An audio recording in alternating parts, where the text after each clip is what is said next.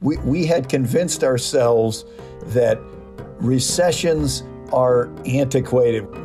People don't really talk about that much anymore because we had huge financial crisis. Now we got huge pandemic crisis and we got 100 year floods coming every three years. So I, yeah. you know, maybe we just got to get used to it. We tend to try to rebuild uh, after there has been a, a hurricane or an earthquake or a flood. We sometimes need to stop and say, well, gosh, they were in a floodplain. So maybe it isn't a good idea to put them back into the floodplain because people's lives are at risk. Just like, you know, some of these these jobs are just not going to come back. We are 1 year into this pandemic and in this long, long year, we've certainly learned a lot about economic behavior. And now we have a brand new Biden administration and a proposal for a $1.9 trillion stimulus plan. In this episode of The Pie, we gaze into the crystal ball. What should the new administration prioritize? And what might the new economy look like once the pandemic is over? Austan Goolsbee is a professor of economics at Chicago Booth and former chairman of the Council of Economic Advisors under President Obama. Randy Kroszner is also a professor of economics at Chicago Booth and formerly served as a governor of the Federal Reserve System. He too was a member of the Council of Economic Advisors, but under President George W. Bush. Both have experience with navigating turbulent economic waters, and we'll talk both about what we've learned and what we can expect for the sailing ahead. This is the pie. Economists are always talking about the pie how it grows and shrinks, how it's sliced, who gets the biggest share. In this show, we'll talk about the most pressing matters of today. And in this episode, we're talking about how on earth we're going to climb out of this recession. I'm Tess Vigeland. And I'm Eduardo Porter. We've been invited to have this series of conversations with University of Chicago scholars and other experts. The Pie is a production of the University of Chicago's Becker Friedman Institute and WBEZ Chicago. Well, Austan, I'm going to start with you because uh, 12 years ago, you were in the eye of a, a similar yet very different economic storm as a member of Barack Obama's Council of Economic Advisors. Can you give us a sense of what the Biden administration faces now versus what you all faced in 2009 in the heart of the financial crisis, b- besides a global pandemic? Yeah, well, thank you for bringing up such a painful memory, Tess. You know, yeah, sorry about that. Two, 2008 to 2009 was horrible. There are some ways in which it was totally different than what's happening now. Of course, you know that was a mostly a financial crisis and sort of a regular business cycle, but hyped up. This is the economy, in some ways, doing worse. In some ways, this is a bigger crisis. There are a few similarities. One is in both cases, it was really all about contagion. At that time, financial contagion in 2009, and this time, physical health contagion. And when people have something contagious that's dangerous, they withdraw. And at that time, they were withdrawing the money, and now they're withdrawing their physical activity. And the essence of the problem for the new administration is they're coming in, they're saying, I'm going to do something totally different than what the previous people did. And that part's good. But ultimately, restoring the confidence of people to return to where they were before is not under the direct control of the administration. Mm. I mean, we're spending trillions of dollars every few months for rescue yeah. and relief and constantly asking the question, well, is this enough? How much is enough? The answer is if you don't get control of the virus, it will never be enough. Randy, you've also got firsthand experience in economic policy during very difficult times. You were on the President's Council of Economic Advisors during and after 9 11. Let's bring you into this conversation. I'm curious to hear your thoughts. I think um, it's completely misplaced to have this discussion of more and more stimulus. My goodness, you know, back in uh, March and April, we spent 15% of GDP, $3 trillion. Another trillion dollars has been spent.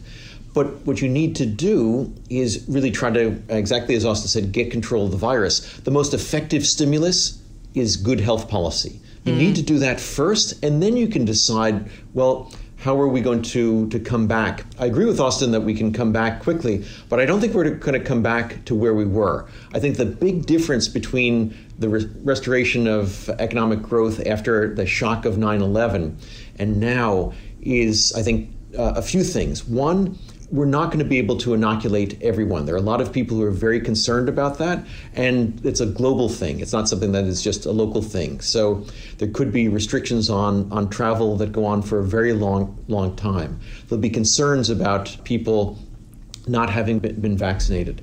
The messaging obviously has been uh, been very different. It's you know stay home, save lives. Well, let's talk about what the Biden administration is doing, and in fact has already done in its first hours and days. Uh, the president on day one extended ev- eviction and foreclosure moratoriums. Uh, same for federal student loans. What else can or should he be doing through executive action while waiting for a potential relief bill from Congress? Austan? Well, I think the first thing he did, and is by far the most important, is outline a clear national strategy on the vaccine, on the virus, even in a, an environment in which investors and big corporations are probably nervous and opposed. They're an inherently more Republican leaning group uh, than the than the median voter and you could see that they wouldn't like parts of Biden's program. And yet the stock market has soared first as the probability of Biden's victory w- was going up and up. And then when he won and when they took the Senate and upon inauguration, the corporate sector has been desperately wanting there to be a national strategy to fight this virus. It will definitely take time and there will definitely be bumps in the road. So I think that this rescue and relief, I want us to stop calling it stimulus because I don't think it's mm. stimulus, but it is disaster relief. And I think that's really quite important because the small businesses shutting down and adding 10 or 12 million more people to the unemployment rolls would be a horrible speed bump. States that have balanced budget requirements. And so when they face this shock, have to lay off one to two million state and local workers, I think that would be another bad speed bump. And evictions, loan defaults, all of that stuff, in a way, we're just putting it off. But putting off those things, I think it's quite important. We're just trying to prevent permanent damage from from a thing that we desperately hope to be a temporary shock. I think it's important that you respond to a crisis, an immediate crisis like this, with support measures. But now we really need to pivot to, to thinking about, well, what's coming next? To provide support for households, but not to try to preserve jobs in sectors that will never come back it's one of the challenges that you have after disaster. You know, we tend to try to rebuild uh, after there has been a, a hurricane or an earthquake or a flood, and it, it's very important to provide support for the families. But we sometimes need to stop and say, well, gosh, they were in a floodplain. So maybe it isn't a good idea to put them back into the floodplain because people's lives are at risk just like some of these jobs are just not going to come back. So we have to think about setting up structures for efficient and effective bankruptcy relief. It's important, I think, to provide unemployed households with support and make sure that support is targeted to households that are suffering rather than sending out general checks to some people who are doing well and some people who are not doing well. But I think it's really mm. important mm. to focus on the household support rather than trying to provide support to, to try to preserve a job that will just never come back. We've got to move on. Uh, uh, the, the, the only problem with that is this is like saying you don't want to spend the money on the last two days of life. The problem is you don't know which mm. the last two days. How do you know which jobs and who's going to choose? Back? So if you take take uh, haircuts, going to the dentist, going to the gym, going to le- and uh, big events like music venues and sports. I think the last 50 years in the United States suggest very strongly that on the back end of this pandemic, there's going to be massive demand for those items. Those, as a share of our budgets, have risen over time, but they're absolutely flat on their backs right now.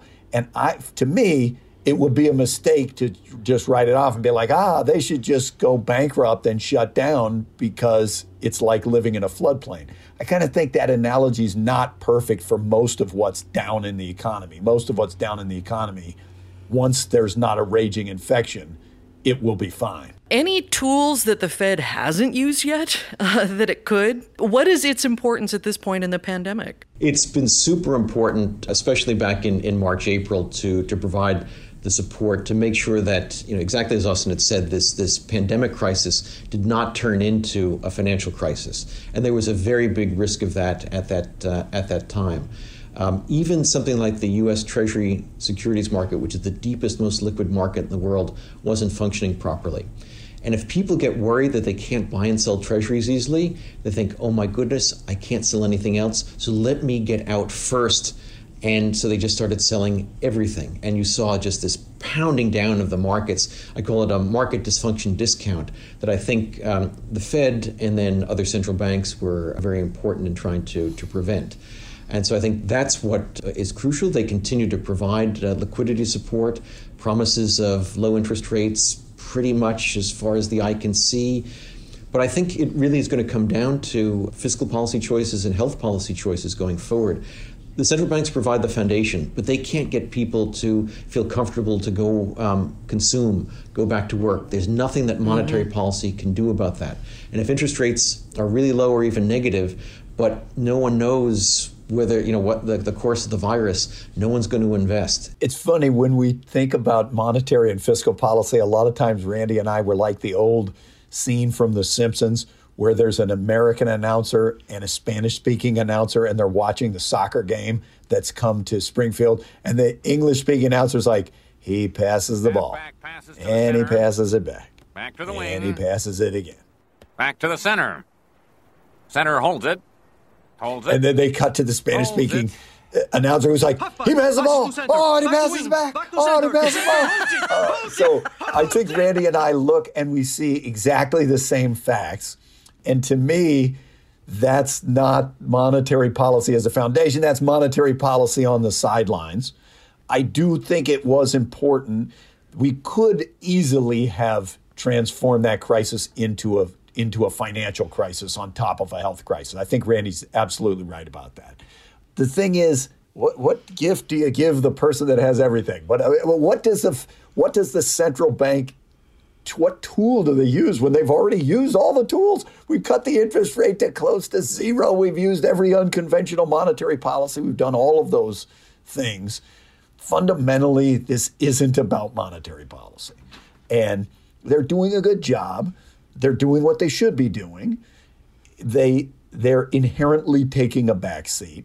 And I would say the CARES Act, the first round of rescue, also illustrated the pitfalls with trying to ask the Fed to do more. So there was a hmm. whole Main Street lending facility in which they outlined literally trillions of dollars that would be run by the Fed to try to support the economy in a way that felt sort of fiscal policy ish, authorized by Congress, of course.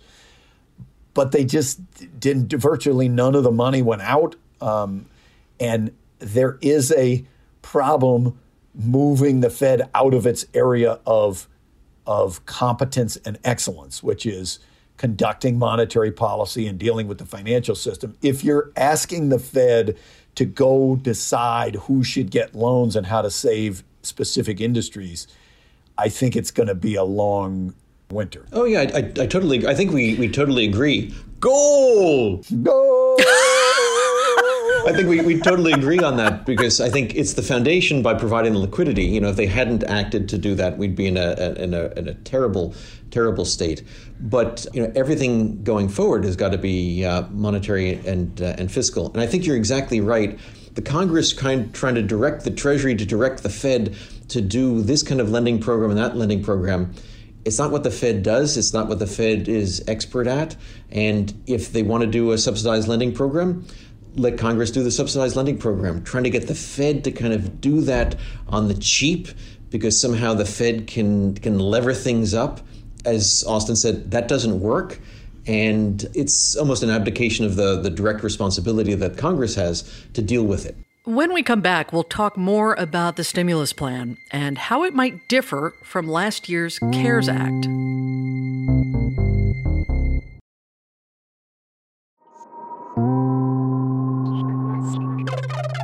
Austan, you brought up the CARES Act, and, and Randy, you had mentioned earlier that you think that any pending fiscal stimulus or relief, rescue, should be more targeted. Austan, let me go back to that question and ask you what you think this pending legislation should look like. There's $1.9 trillion being proposed currently by the Biden administration.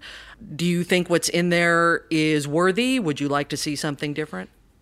Yeah, I think it's pretty worthy. Now, you, you know, I I was close. I worked closely with the then Vice President Biden when I was in the administration, and I was a big supporter of, of his um, through the campaign. And he ran on this. What he's proposing is exactly what he said. If you vote for me, I will do one, two, three. And he's now he's the president, and he says I want to do one, two, three. So.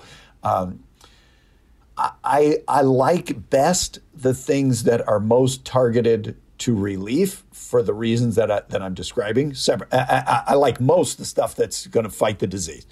On the pure economic side, I like the stuff that's targeted to relief of hard hit groups the most because I think that's the real challenge.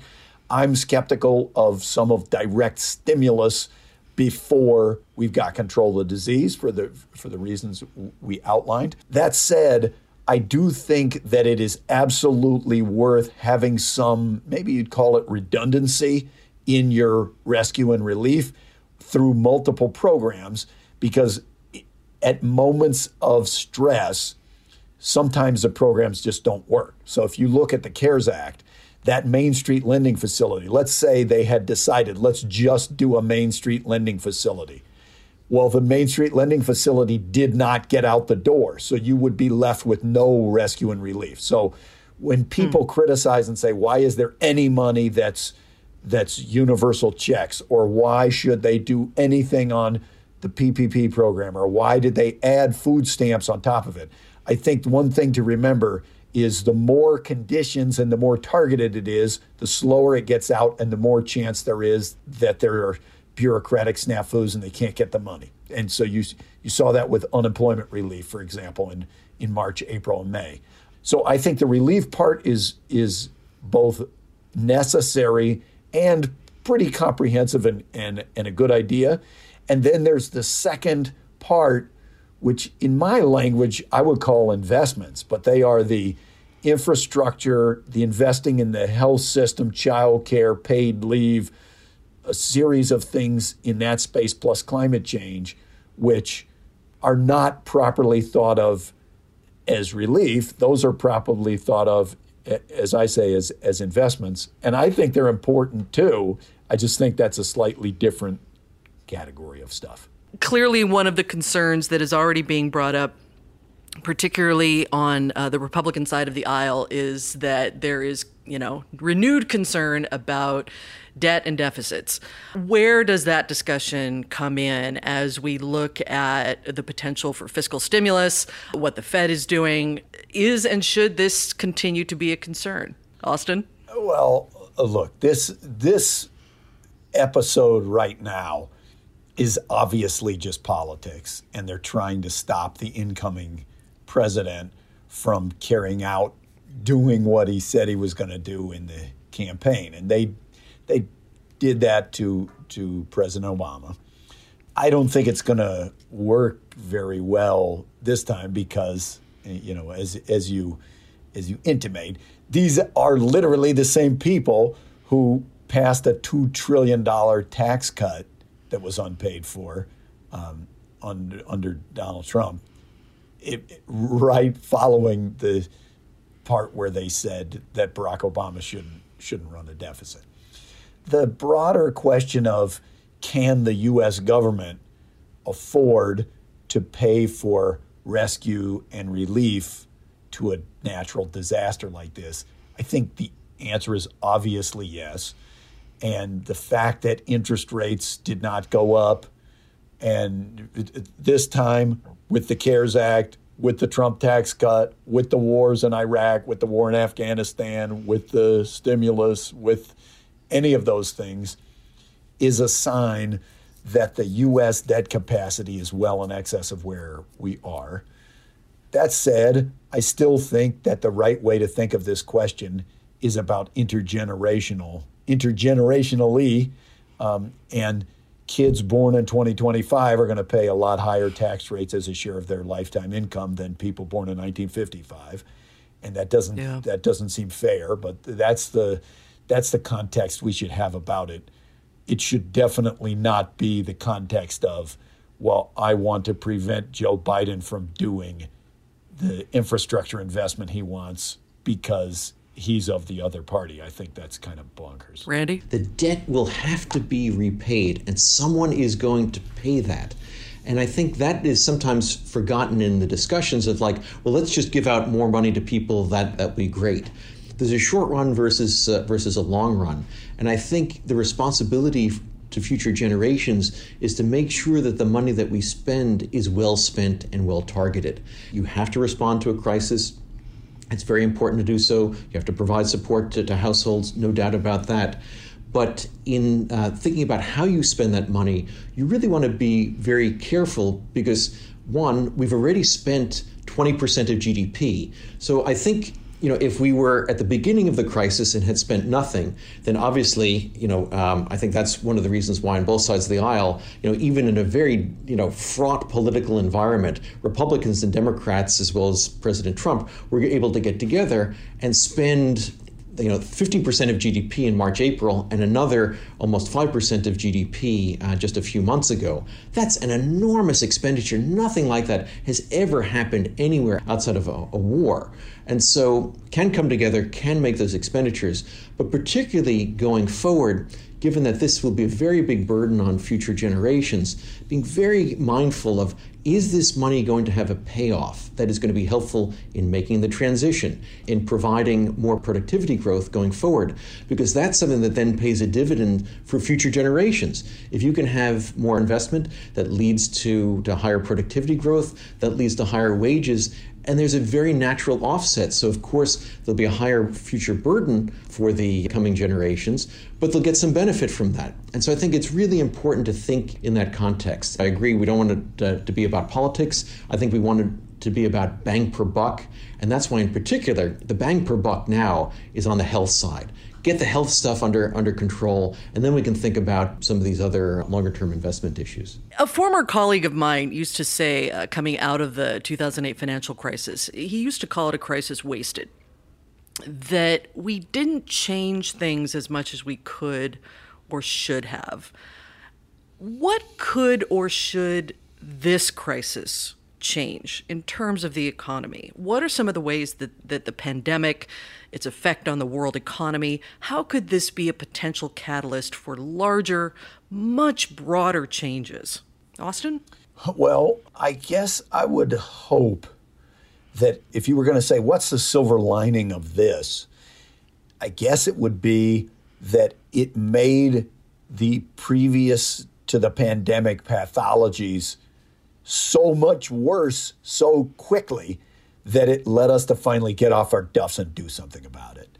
And that hmm. would be in categories like does the health system safety net of the United States, where much of our health care is tied to our job, make sense in an environment where 21 million people could lose their job in a month in the middle of a pandemic? and then that means they lose their health insurance. I mean, maybe maybe it would lead us to rethink how the safety net should work.